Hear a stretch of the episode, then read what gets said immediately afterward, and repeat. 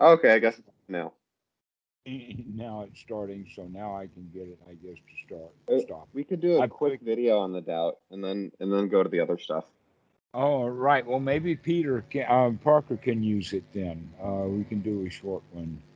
Um, so, yes, you're talking about the particular doubt that is can be phrased as things are too good to be true now. Yes. which is uh, something that um, underlying that is actually pointing out the fact that we have gotten used to so much dukkha so much of the time that Yeah. when now we go back and reflect and we can say hey things have been not only are they nice right now but they've been nice for quite a while now sure, sure, totally. Yeah, the quite a while is something that I haven't really pondered that much, but you're totally right. It's always been okay. It's just it's taken me a while Yeah. to figure that out. Mhm. So now that you're figuring that out, there's still that lingering doubt about, well, what happens when something goes wrong? And that feeling and thought come up. Guess what? That's a doubt. And doubt's one of the hindrances. That's just another hindrance that comes up. Yeah, yeah, no, totally. Yeah, it's Eh. and it's yeah, it's not that bad anymore. I mean, you're rewiring the brain is what you're doing, right? So as you Mhm. keep having the wholesome thoughts, the positive thoughts, you keep throwing out the doubt, it gets better and better. But, you know, it does still come up sometimes. Right. And so uh, this is now part of the new skill level is to recognize that even those kind of thoughts prevent us from actually enjoying how really good it is because we're doubting that it can't be this good. Right. Right. So that's that's just yet another hindrance. But now Yeah, it's at a much more subtle level, much much more subtle. But it's there as a hindrance, and so that means we have to have that kind of subtlety of uh, mind for investigation to investigate that and says, "Oh yeah, right, that's just another doubt. I've seen that before. Been there, done that. Never mind. What were we, we doing? Oh, that's right. I was having a ball."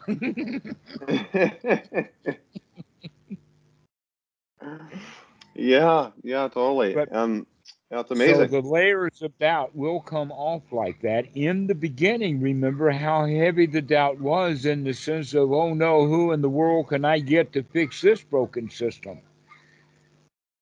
right. Maybe I can get a politician or a Jesus or maybe a daddy or a rabbi. I need help. You know, Right. that's a level of doubt that's really painful, and that's where we all start off. Totally. And so then the doubt re- starts to eradicate itself in the sense of you get the idea that I can do this. Right. But now you're at that level of, dang, I'm doing this. Can I keep going? And the answer Right. is, sure you can. Yeah, of course. It's it's first of all, you can do it in this moment, right now. You know, forget the whole future, thoughts of the future, thoughts of the past. But the second is if you can do it right now, you keep doing it right now, then it's going to work out in the future. And it's going to be even mm-hmm. better because you build that comma, you build that momentum, and then it just gets better and better. Right. You can call it a momentum if you like. I would call it a skill, but both of them are correct in a way. Sure. Yeah, that once we get things going, it tends to go in that direction. Right. And and it's funny because then I'll think I'll get like a, a text I don't like or something like that from someone. But but it's like the responding with the Dhamma is the only obvious thing to do. You know, and it's like why would I not want to respond with the Dhamma? You know, why would I not want to do that? Like there it doesn't make any sense, you know. And so I respond with the Dhamma and then it's fine. You know, Mhm. and and and so I'll think like, oh, what if I don't do that? And it's like, well, it's obvious not to do that. It's like, why would I hit my head against the wall when I really don't need to do that? There's no reason, you know. And and it's the same kind of thing, you know. Funny that analogy hitting one's head against the wall is uh, uh, uh, a student you know has used that also that phraseology of Mhm. banging our head against the wall um, I don't think that any of us are taught to do that specifically, but it that that phrase has made it into our language. Right. Uh, possibly a, a more uh, accurate description would be feeling like that we are uh, required or somehow must move an object that will not budge. Sure. Like beating our head against the wall in the sense that the wall normally walls don't budge. Okay. And in the but in this context, we're talking about a mind. And minds do budge. Right. They can. You can move them along. But sometimes yeah. it feels like that they're right now it's hit a, a, bump or a rock or some resistance, and now it doesn't budge as easy as it used to budge. It feels like it's now become unmovable. Sure, totally. And um, that's also the way that it, uh, when we have that thought of, oh no, things have gotten too good, they couldn't possibly be this good. Oh no, is what's bad going to happen? You know, those kind of thoughts kind of get in the way and prevent us from being able to continue to move that mind along. Yeah, yeah, no, totally. Even if it's just for a little bit, like you know, just a moment, it still mm-hmm. does. Um, and it's well until too. we wake up to it. Until we wake up yeah. to that thought. Totally. It's just and just another hindrance. Yeah, yeah, and it's interesting too. So, you know, in some of my close relationships, I've I've had the thought, you know, which which I consider unwholesome, that um, oh, am I just being so nice just to take care of their feelings, or am I doing it for my own, you know, because this is what I want to do? And then the obvious, you know, because the taking care of their feelings, that's kind of codependency, right? Uh, which is unwholesome, you know. Um, but the obvious answer is I'm doing it because I like to do it and it feels good to do it. And so why wouldn't I want to do it? You know, so it's good for me and it's also good for them, but it's really good for me, you know. Well, then it's both. Then it's a win-win. This is what yes. you would call a symbiotic relationship then that is healthy. In humans, they have symbiosis that is unhealthy in the sense that both of the people would be better off without each other. An example of that is the, the woman who is um, the wife of an alcoholic. Right codependent situation. And yep. and that she is dependent upon him being an alcoholic because her dad was an alcoholic. She grew up tending with an alcoholic, and so she's made her husband into an alcoholic. That the likelihood right. that he'd stop drinking if he'd leave her, but they but she's an enabler. So that's a symbiotic relationship that's downright dangerous. Yes, and and I've been in that before, so I know it and so that's why I would have that doubt about that. Is but not like, all oh, symbiotic relationships are uh, problematic. Totally. That it, that in fact the the tender infant really needs a mommy to take care of it, and my and while that's happening, all the ladies in the house are gushing over that brand new baby, and so everybody's getting you know joy out of that. Right. That's all. Totally. Okay. So, but that's another symbiotic relationship. And some of right. them are wholesome and some of them are unwholesome selves. So, going back to the question that you had about dealing with other people, that means now that you can either be in a symbiotic relationship with them that is wholesome or unwholesome. Your choice. And if right. you choose wholesome on your side, that's more than likely, but not necessarily. And in fact, you can great, take great delight out of hurting them. Mm. This is the stance of the bully. He takes delight in harming other people because now he's got pe- more other people feeling worse than he does. Right. So he wins the bad feeling contest because he doesn't have to feel as bad as they do because he's abused them into bad feelings. Okay, so that's an example of a symbiotic relationship. That's now, unwholesome. In, and that's completely unwholesome. But you can actually spread joy in a wholesome way so that people gain joy from it. And that's a very wholesome situation. That's a, uh, a symbiosis that is friendly, healthy, wholesome, and is, uh, let's say, um, praised by the wise. Yes, and, and that's where, you know, seclusion comes in, as well as, you know, the, the psychotherapy literature would say boundaries, right? The importance of boundaries and keeping up boundaries. And seclusion is kind of a boundary in a sense. What a boundary. And, yeah, yeah. Like the Himalayas, like we were talking about earlier. Like the know, Himalayas, the, exactly. Yeah, some boundaries are really, really big deals. yeah yeah and, and that's what's i think i think that's one of the things that's so healthy about talking with yourself and people like you is you know you have that seclusion right so i know i can have a little pity party and it's not going to affect you you know and that's great. You know that's a, that's healthy boundaries at work right there you know? One that's reminding me of something that uh, just happened recently in a conversation basically with with parker is that I was um, mentioning to him about uh, in the uh, dialogue on uh, Guru Viking with um, Dan, that Dan mentioned that he had been in EMT, uh, emergency medical, um, and that he also does what he has called, I think, crisis intervention in the sense of meditators getting themselves into a crisis in their meditation. Right. Okay. Which I've had a pretty bad one. All right. Well, um, what I was talking to Parker about was that just recently I I looked at the clock and to see what the time was, and from uh, the time that the caller called in a great big crisis, boo-hoo, oh poor me, into uh, gales of laughter and complete relief, seven minutes. Wow. Wow. That's great. Seven minutes out of complete disaster pity party into peals of laughter and relief. Seven minutes. I love it. Love it. Well, only because the student is an old student so that he actually understands what's happening. But this is the power of, uh, it's not the power of positive thinking, it's the power of wholesome thinking, which is different than necessarily right. positive. Yes. And, and I sent you some stuff about that, which I thought was mm. very interesting.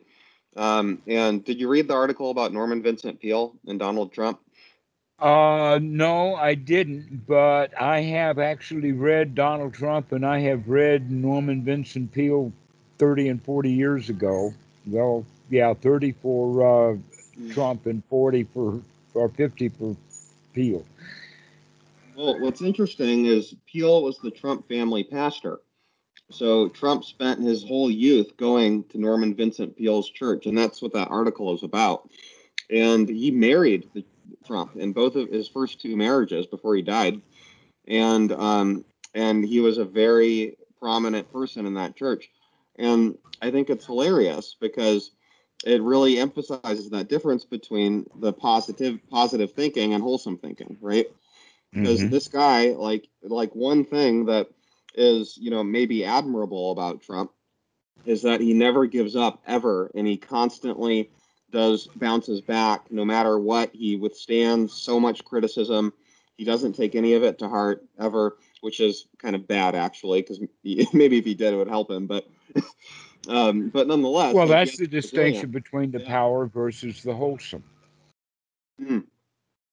And that's a very good distinction that you're making, by the way, because I don't think that a lot of people, when they uh, even hear about Buddhism and uh, wholesome thoughts, they automatically assume that means positive thoughts. Right. And so maybe we should take a moment at least and to define what that means. Why is a, a, what kind of positive thought is unwholesome? Sure. Okay, what kind of thought is positive? Yes, but unwholesome would be the kind of positive thought that's not true. It's an uh, affirmation it's a lust, it's a want, it's a desire. It's not real. Okay, a wholesome thought is going to be um, real first, and positive second. Mm. Where a positive is going to be positive first, and real or not, it's irrelevant.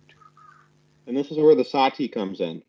And that's Mhm. why sati is so important because sati shows you what's really going on. And so if you don't have sati and you're just thinking positively all the time, you know, you're going to just think think positive thought, thoughts that are incorrect. And if it's incorrect, it's against the dhamma because the dhamma is nature. Mhm. And so then it's going to be unwholesome. Mhm. so with Norman Vincent Peale's uh, book on the power of positive thinking, it does have some power. That in fact, uh, the power of positive thinking, um, in one regard, is in fact going to create a bully. And that In- explains also the churches, the, the evangelical churches that preach this stuff. You know, many times the pastor is a bully, and that comes out. You know, and he, he's Funny thing about that, isn't it? Uh huh. yeah, So the power of positive thinking creates bullies. yeah, Yeah. Hmm. which is very interesting, and it's interesting too because I've gone through my own phases of trying that stuff out, and it's never gone well for me. You know, it's never been a positive experience. Yeah, but it was always somebody else's fault. You got to stay Oh, positive yeah. about this. yeah,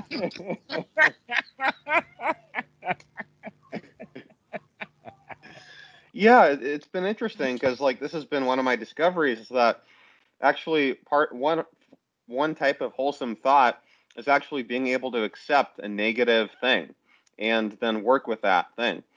You know so Mhm. for example like my father like one uh, area of rupture in my relationship with him earlier on is that i would try to do the power of positive thinking all the time but he loves negative news and negative articles.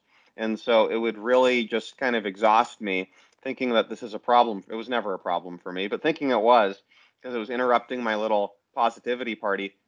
And then I get all this stuff about COVID and this and that, you know, and and then it's like screw you, like I don't need this right now, you know. And that was kind of my approach for a long time. And now my approach is just to talk with them about it and and know Uh-huh. that it can't affect me. It's it's just is, you know, it's just part of life, you know. And and I talk with them about it. Then I bring in some Dhamma, and then it's much more wholesome, you know. Um, even Uh-huh. if, if it's a bad news story. Well, now here's something very interesting that we could uh, perhaps fill in the uh, the blanks with, is is that he likes negative news because that proves to him that he's okay, because he's Right. better than that stuff. Okay, in a way, he's even more advanced as being a bully than you were even trying to become by practicing positive thinking. sure. He's an advanced bully. He's got it down perfectly. That's why he likes such bad news, is because that helps him prove that he's okay. Sure. He doesn't even have to go around hurting other people. He just sits there just watching how bad they hurt and say, ha ha. Right. yeah, like he's been really fascinated with like the con artist stories of the past 10 years, like Bernie Madoff, Elizabeth Holmes, and Adam Neumann, and you know, all of these types of stories. And so he Yeah, sends Bernie me so much stuff about what? it. That's the a lot of joke. money. Yeah. Bernie made off with what? Yeah, 65 billion and a life sentence, two life sentences, and a, in two life sentences, right?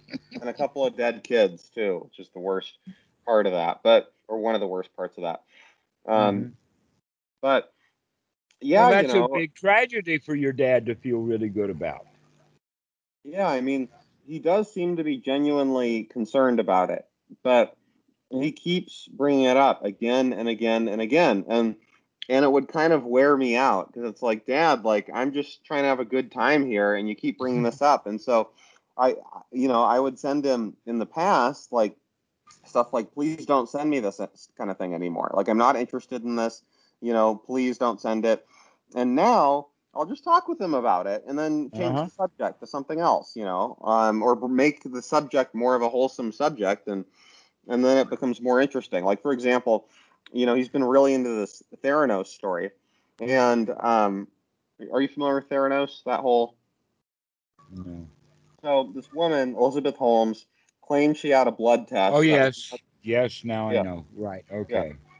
And so, anyway, so he's been very fascinated by this. And we had a really interesting discussion the other day where um, where I started talking with him about how beauty isn't necessarily good. You know, how beauty, because she's a beautiful woman, she had a beautiful pr- idea, beautiful product that she, or that she said it was a beautiful product. It was actually a pile of crap, but, you know, the whole thing sounded beautiful, right?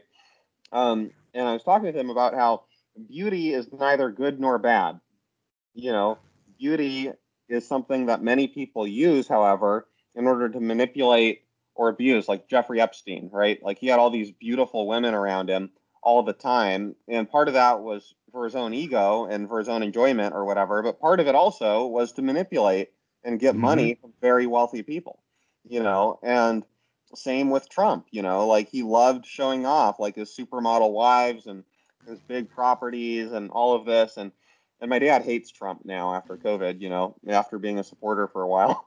Um, and um, and so that resonated too. And it was a really interesting discussion about how beauty and the Nazis even like the Nazi propaganda is all these beautiful people, you know, like uh, beautiful, blonde, tall.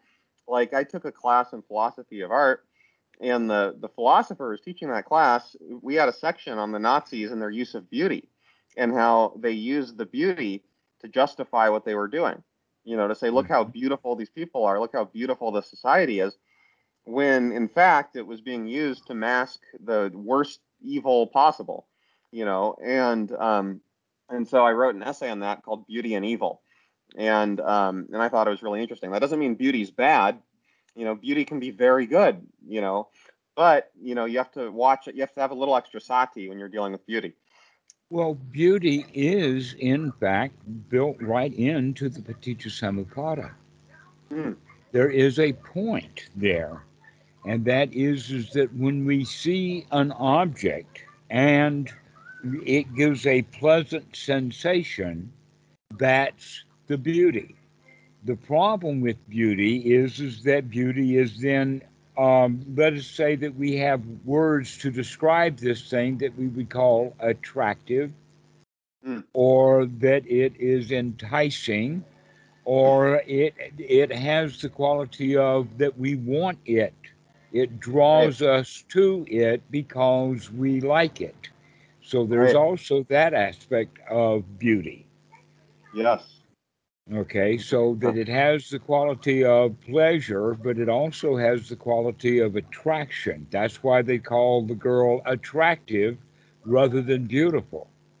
Hmm. That in Or both. fact, beautiful is nice, but attractive is even better in the sense that that's what she's really going for. How beautiful does she have to be to be attractive?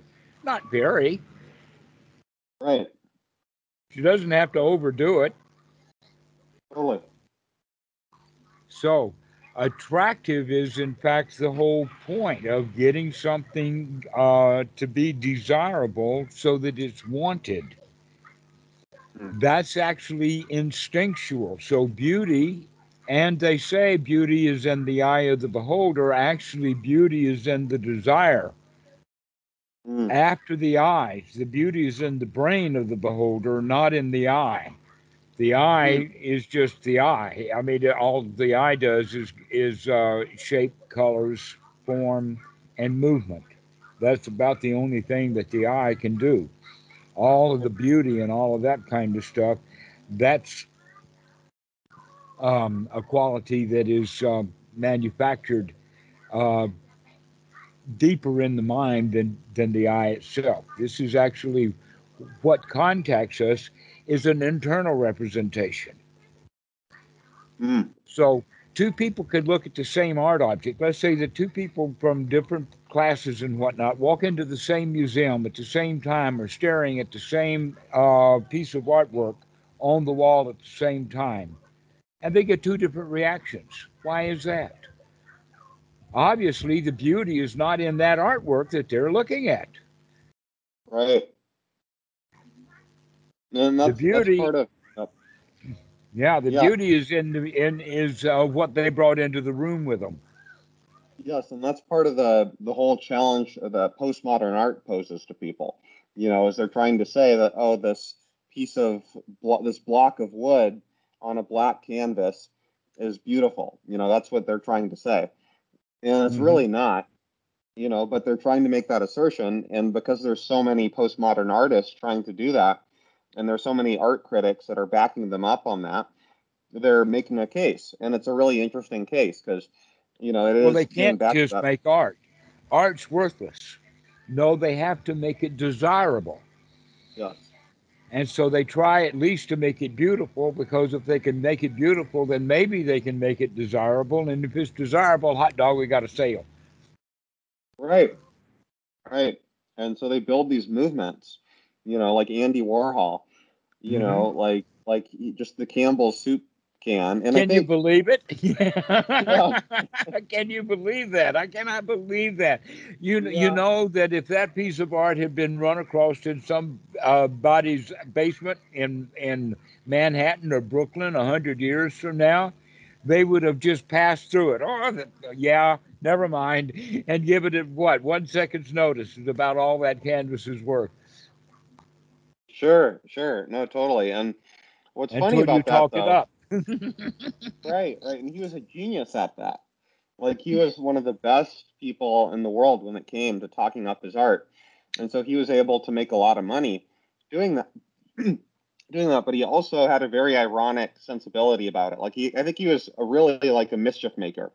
You know, like he called his art gallery or his, the, his studio, he called it the factory. He said this is industrial art, you know, all of these things. And he was very um you, you know trying to just poke poke in the eye of like our society in so many ways which i think was brilliant. But he was a miserable guy unfortunately and that's why he killed himself you know? But um but it was brilliant you know what he was doing. Well, um, if if anything, then what you said was is that he was pointing out that uh, the beauty that people see, he could see that it was not beautiful, and Right. maybe he came to a point in his life when he could see no beauty anywhere. yeah i think he did i think he did Okay, and so what else is left but the the pestle You or the blade? either the abyss or the great joy of life and he unfortunately saw just the abyss Exactly. So the because if it's all equal, then why not see everything equally beautiful? Right. yeah, totally. And and you know, I have Because- to thank my dad for bringing up this topic because it's a really interesting topic for us and also for him and I. You know, mm-hmm. and so I can take these things he brings up, like another one. I talked with Keyshawn about this the other day. We had a really nice little chat. You know, my dad brought up, you know, football. The the Jacksonville Jaguars are zero and twenty now. You know, it's the longest undefeated. I mean, excuse me, longest defeated streak, longest losing streak in history.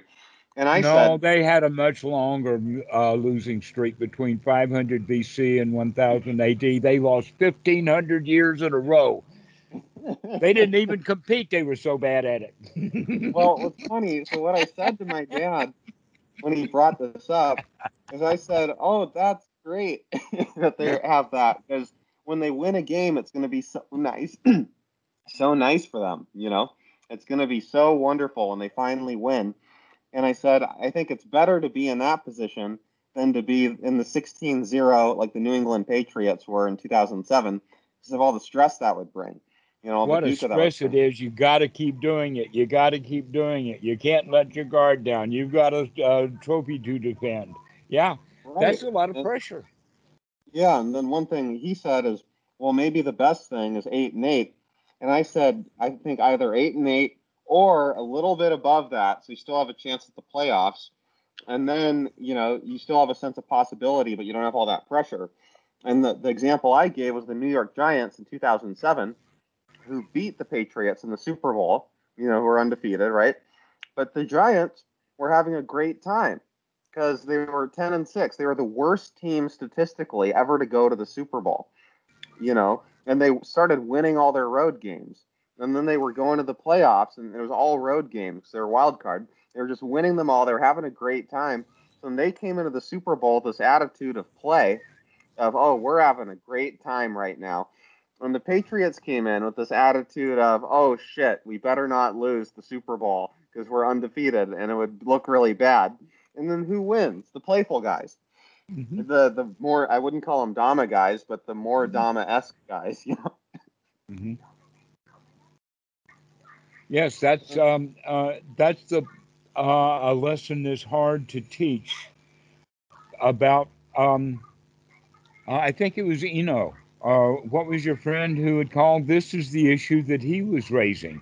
He oh, was Ethan? saying, "Oh, if I yeah, Ethan, if I become happy, then I won't do anything." Right. No, well, if great. you're happy, you can actually go win the game. That when you're unhappy because you're trying to defend a title or the pressure is on, you're not likely to do as well. But when you're totally. really enjoying the game, then you got a chance of winning the game. Totally, hundred percent, and that's how they won. Because they were really enjoying it. And mm-hmm. it's funny too, because you know Eli Manning's brother Peyton Manning is like Tom Brady. He's one of these guys that you know everything had to be perfect all the time 100% but but even if you actually look at pictures of their wives eli manning is the more attractive wife and they both have the same amount of super bowl rings and one guy was having more fun and the other guy had a stick up his butt the whole time you know? mm-hmm. well that's basically the choice that um, people don't even know that they have to make within the Dhamma. Mm. That they they don't understand they have a choice. So right. this is what the real Dhamma is all about: is to recognize that we have a choice here. We can choose what we want to do, but we have to wake up over and over again, because otherwise we'll go back to the default. Whatever the old default was, that's the way that we will normally choose the next moment until we wake up enough to start changing that default. Right, and that's the reverse square law. You know, you know, the mm-hmm. previous moment is much more important than the ones in the past, and uh, that's very helpful. That's something I've thought about a lot. You know, is and, and that mm-hmm. gets back to the doubt. You know, which is, you know, if, the last moments were all so good, so why not this one too? You know. Mm-hmm. Exactly. But all of those layers of doubt will come off uh, mm-hmm. if you can pick them up as just, oh, there's just another layer of doubt. Mm. That's just, there, there it is again. I see that. Because then sure. it's easy enough to deal with. Sure. That's the part that going back to that conversation about crisis intervention, where you've got people who are meditating going to a Dhamma teacher who is trained in crisis intervention, and they can have hour long pity party or more. Right. Because they really see a crisis as a crisis rather than just a momentary absent mindedness. The crisis is just having the thought over and over again. And if we can wake up to that thought, we can start having that thought, and now we don't have a crisis anymore. That's all sure. there is to it. sure. Crisis uh, yeah. intervention then is to stop the crisis. That's all there is to it. Right. And it's so funny because I was talking to my girlfriend about something like this today where she brought up, she said, You're so positive all the time. And this relates back to our earlier conversation about positivity. And she said, like, you know, I can learn from that. You know, like I need to be more like that.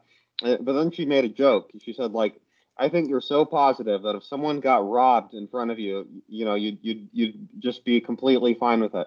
And I said, yeah, you know, I'd be really nice to the person that got robbed, but I'd also call the police on the robbery.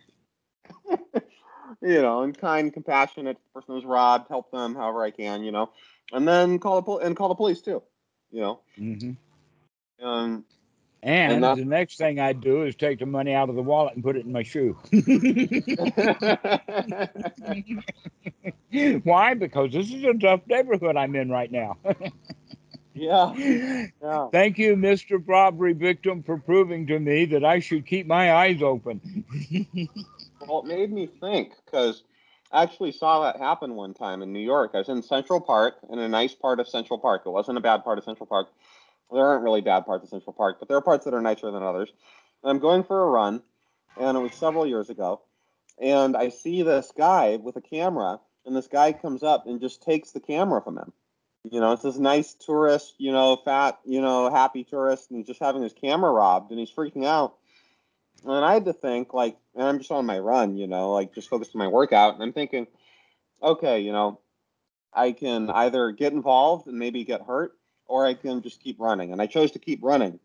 But now, maybe what I would do is is just watch the situation unfold, call the police, but stay at a distance so I don't get hurt myself, and then go in and see if I can help the guy that was robbed. You know, but he was running after the robber, um, so I don't know if that would have worked. But um, but the first part, staying at a distance and calling the police, that definitely could have still worked. I haven't thought about this for many, many years, but I've got a similar story. Oh wow! This one, this one is in the uh, Waldorf Astoria Hotel. Oh wow! Yeah. Uh, in a um, a jewelry shop in the hotel, and that I and a friend had wandered in there, just wandering around to New York, and there was a robbery scene right there in front of us. Except that it was much more like shoplifting. But this guy grabbed a bunch of stuff and ran out of the store. I had I didn't even have to think about it. I chased him down. Hmm. And I caught him about a block or so away. Within the seconds, the woman had already called the police. The police arrived. She arrived, but she was so grateful that here this poor Southern hillbilly hick would would chase out somebody like that. I mean, he could have had a knife and stabbed me. You know, all kinds of stuff that's possible. You know. Yeah, yeah, and that's what I was she would- thinking. Like, I don't know, does he have a gun? Does he have a knife? You know, like I'm, I don't want any of that. You know. hmm so that that one worked out pretty well. Um, uh, the uh, the store actually she was the owner of the store and she was really grateful Mhm. that we had done that and so she gave a nice prize. Huh. That's great. hmm So anyway, I hadn't thought about that. Was gosh, that was 50 years ago. But, that, Wow. but when you're remi- uh, talking about chasing down a robber in New York, yeah, I've been there, done that one too. Yeah.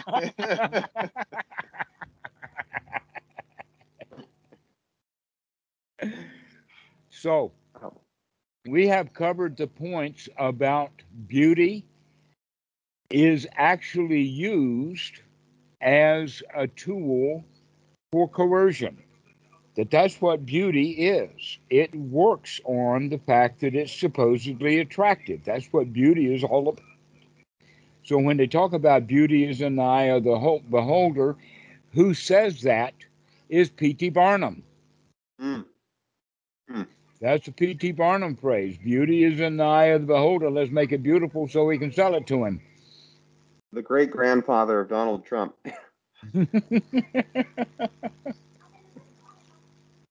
Lineage. Mhm. So much for beauty. And yet is a big deal. It's part of Western culture, is for us to define beauty. I mean, that's what fashion is all about. Can you imagine what would happen to the clothing industry if we didn't have fashion and that people just wore the same thing because it was still wearable? It uh, wouldn't um, exist. Don't you think that, in fact, right now on the planet Earth already have been manufactured, some of it's in landfill, but already, even without the landfill, there is enough clothing for humanity for the next 100, maybe 200 years? I would believe it. I believe it. You know, and it's funny too on that topic. Oh, sorry. Go on. We don't have to grow any more cotton for a long time. We don't have to do any more polyester. We just close those businesses down and just wear the old clothes. Right. And I think, you know, part of the reason we do is the so the advertising and the brainwashing and all of that. But there's also the um the seeking of novelty and the restlessness, right? Which Mhm. is people want to wear something new, you know, regularly. And that is a big part of it. It's just that restlessness of, oh, I don't have something new. So I'm not, but that gets tied into the peer pressure of everyone else wanting to also have something new. And so you also have to do that. And so part of it is you want novelty yourself, but part of it too is you uh, you're doing what everyone else is doing. So the society is pressuring you. Right, keeping up with the Joneses or keeping up with, in general, whoever. Right. Totally. Keeping And, up. Hmm and it's funny when I was talking to my dad about beauty, I sent him that song that you sent me about the the ain't nothing gonna improve your life like a happy wife or, or ugly wife or Oh. something like that. Okay, yeah, Yeah, let's see if I can that. get it. Uh, you'll be happy for the rest of your life. Don't make a pretty woman your wife. Yeah, that was it. It's Yep. my personal point of view. Don't let a pretty woman marry you. yeah. Be careful where you sing that song because a lot of women don't like it. And if a husband sings sure. it to in public it- where his wife is listening, he's going to have a black eye when he gets home. yeah, I don't think I would share that one with my girlfriend. Yeah. but share it with your dad. Right. That's it. That's it. That Right. that the woman is trying to be beautiful, and that she will not stop once you're married. It's a habit of Right. being attractive. right. And that's That, by the way, if you listen to the lyrics of the song, that's actually in the lyrics of the song. Oh wow, cool. Yeah, listen to the whole song, and that I think that was yeah that was in it. Yeah. That's that's the reason why I sent the version with the lyrics so that you could see what the whole lyrics were. Oh great. Yeah, I, I love with the lyrics. It's it's great. That's that's the right way to send songs. Mhm. Unless they have a really cool music video. Sometimes they have that too, but this one I don't think had that. Well, uh, these these songs are actually educational. It's a it's a nice, happy little song, but it's also educational. It's correct that if you intend on having a trophy wife, you're going to have trouble. You might. you're going to have competition, Yeah, you're gonna have it- that. That's for sure. Yeah. right? hmm But is it going to be Uh, a problem or not? And and that's the Dhamma, you know, is are you going to get upset about that or are you going to be, you know, like like it's funny with my girlfriend, like she said, you should be proud, you know, and and it's like, yeah, I should be, you know. Although pride is That's why they call them trophy wives, exactly. Yeah, And the and and the idea then is is that the guy doesn't think enough of himself, and so he's had to adorn himself with jewelry, trinkets, maybe arms, maybe a woman who's beautiful, just to prove to himself how okay he actually doesn't feel. Well, it's interesting. You know, one thing I my girlfriend and I say a lot to each other is I accept you. You know, and I say that to her all the time. You know, because I think it's really important because it's like I don't really care like if you do all this makeup and stuff. Like, yeah, it's nice, but you know, like whatever. You know, like I just accept you. You know, if she makes a mistake, I just say, hey, I accept you. You know, and she does the same to me. You know, and, and that's great. That's really wholesome. You know, because acceptance is is a lot better than striving and all of this. Well, one of the things that I could say about Thai women in general, not a hundred percent, but basically Thai women in general, makeup is a toy to play with. Hmm. To where makeup in the West is a very serious business. Right. In South America too. yeah. Serious stuff. Like And one that- said to me that was funny. Oh, oh, sorry, go on. Well, one of the things that I was mentioning is, or about to say, is, is that if you are in a uh, particular kind of situation, the people who are most likely to be very heavily made up are little girls under the age of 10. Hmm. Why? Because they're made they're made up because they're dancers and they're in makeup and all that kind of stuff, and they really, really go wild with it. I think the most likely would be a female politician, and the second most likely a male one.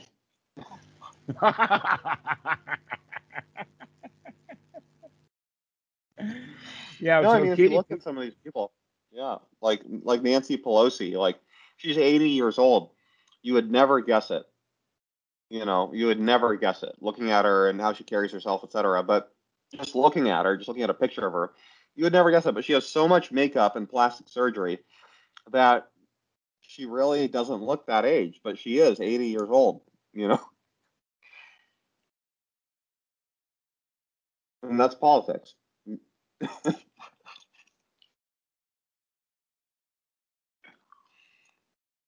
well, let's see if we can get this back on the Dhamma somehow or another.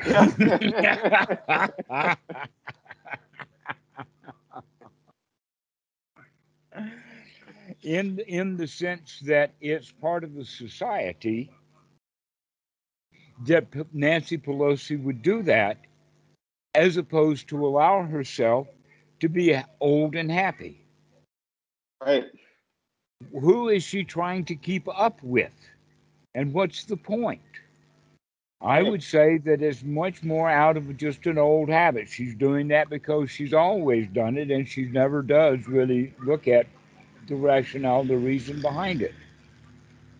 Just like the example that I use about people putting too much salt on their food. I have seen many places, especially when I was a child in the South, that you order food in a restaurant, and when the food is served, the first thing they do is they start heavily salting it before they ever taste it. You know what Ross Perot said about that? What? He said he would never do business with someone that put salt on their food before tasting it. Well, it must be common then. yep. But I imagine that Ross Perot was actually just uh, hoodwinking because he would very much prefer to do business with people who don't listen to what he said or don't taste what he's doing. They just buy it. sure. I mean, he was a really shrewd guy. Like his rationale he gave for that was that um, that uh, people that do that will never be happy with anything. They're never going to accept anything. They're always going to mm-hmm. try to improve everything, and you don't want to do business with someone like that because they'll just drive you crazy. And so that was his Well- rationale. Yeah. I, I use salt as an example, and it doesn't even fit as a good example for many people. But you can use other examples and begin to see a pattern, and that is is that the same thing is true with gun ownership. Mm-hmm. Oh, I lost you for a second.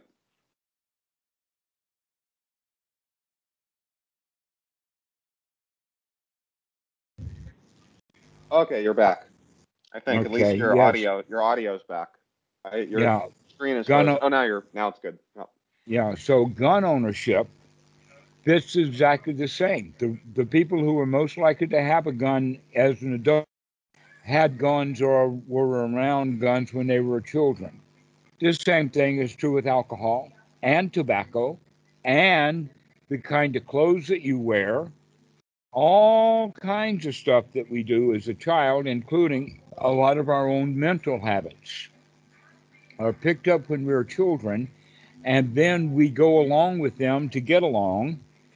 That if it worked when we were a child, we continue to do it. So salting the food, we did it when we were a kid, and so until we learned the danger. And once we learned the danger, for instance, people don't use near as much salt nowadays as they did 50 years ago or, or 70 years ago. Back in the 1950s, people used salt a lot. Now that they know that it causes um, um, uh, high blood pressure and other things, and the doctors have been uh, telling people to not have salt. About the same thing happened about eggs. That at one time they thought eggs caused cholesterol because eggs had cholesterol. Then they found out that no, the eggs and cholesterol, the uh, the cholesterol in eggs just flush right out. The cholesterol in the body doesn't come from eggs; it comes from cholesterol manufactured by the body. But during those years, sales of eggs went way down. People stopped eating eggs because they saw that a new danger in them. Tobacco is another one. That when people see the danger in tobacco, well, some people, for some reason, are not able to see the danger in guns. mm, They see, in fact, guns as protection from danger. right. rather than dangerous themselves. And yet the uh, the reality is is that guns are actually dangerous. The likelihood of someone getting killed in a house that has guns is higher than the likelihood of someone who lives in a house that has no guns. Sure. Actually, the tobacco thing, I want to briefly touch on that. So, you know, I used to smoke cigars and I still do every now and then on occasion. But, you know, my dad, he's, are you there? Hello? Okay, cool. So my dad, he's really into this Nicorette gum. He used to be a smoker and then he started chewing the gum. He's just been only chewing the gum for a long time. So he's been giving me this Nicorette and I, I enjoy it because it give I feel like it brightens my sati you know, and it gives me more verbal dexterity. You know, my memory is a little better, you know, et cetera. So I enjoy I enjoy it, and I also enjoy it in our conversations even because I feel it helps me bring out more that makes the conversation even better and more wholesome.